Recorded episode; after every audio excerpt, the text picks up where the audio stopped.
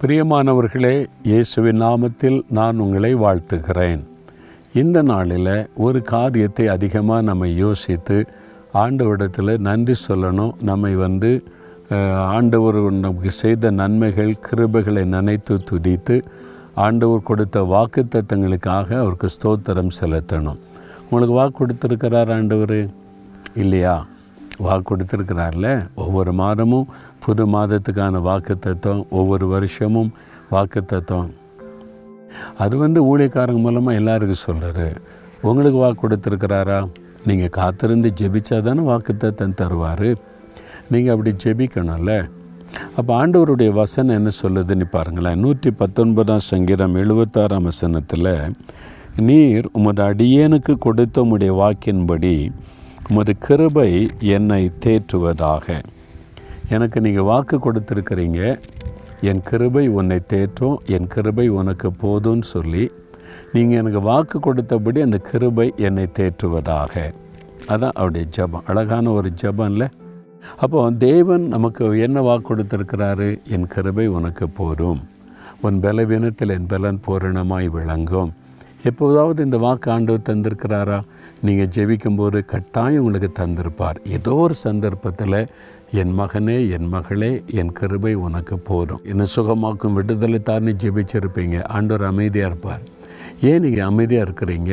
ஏன் நீங்கள் அற்புதம் செய்ய மாட்டேங்கிறீங்கன்னா என் கிருபை உனக்கு போதும். என் கிருபை உன்னை தாங்கும். உன்னுடைய பலவீனத்தில் என் பலன் பூரணமாக விளங்கும். அது போதும். அப்படின்னு சொல்லியிருப்பார். அது வாக்கு தத்துவம்.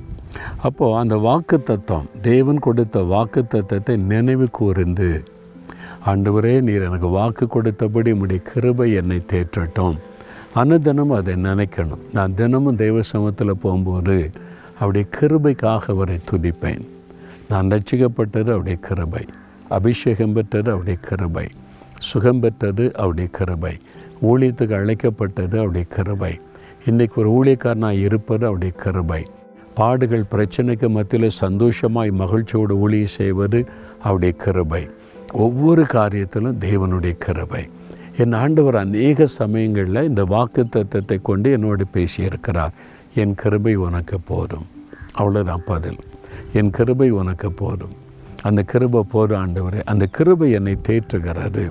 அதற்காக தேவனை நம்ம துடிக்கணும் உங்கள் வாழ்க்கையில் இந்த வாக்குத்தத்தை ஆண்டவர் தந்திருக்கிறார்ல. நீங்கள் சொல்லுங்கள் நீங்கள் உம்முடைய வாக்கு தத்தத்தின்படி என்னை தேற்றுகிறதற்காய் ஸ்தோத்திரம். உம்முடைய கிருபை எனக்கு போதும். அதுவே எனக்கு பலன் தைரியம் ஆசிர்வாதம் எல்லாமே எனக்கு நீர் தந்த இந்த கிருபைக்காய் ஸ்தோத்திரம்னு சொல்லி பாருங்கள் உடனே உங்களுடைய சோர்வு மாறிடும் பலவீனம் மாறிடும் பயங்கள் மாறிடும் கஷ்டங்கள் மாறிடும் தேவ கிருபை அப்படியே உங்களை தாங்க. சொல்கிறீங்களா ஏன் கலங்கிட்டு இருக்கீங்க? ஏன் பயந்துக்கிட்டு இருக்கிறீங்க? ஏன் அது ஏதோ ஒரு காரியத்தை நினச்சி அங்கலாய்க்கிறீங்க? அவருடைய கிருபை போதும். கரம் வைத்து சொல்லுங்கள் தகப்பனே உம்முடைய கிருபை எனக்கு போதும்.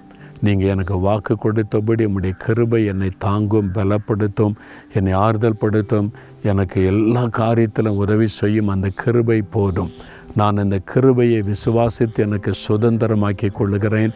என் கிருபை உனக்கு போதும் என்று வாக்கு கொடுத்தபடியால் அந்த வாக்கு தத்துவத்தின்படி கிருபை என்னை தேற்றட்டும். இயேசுவின் நாமத்தில் ஆமேன் ஆமேன்.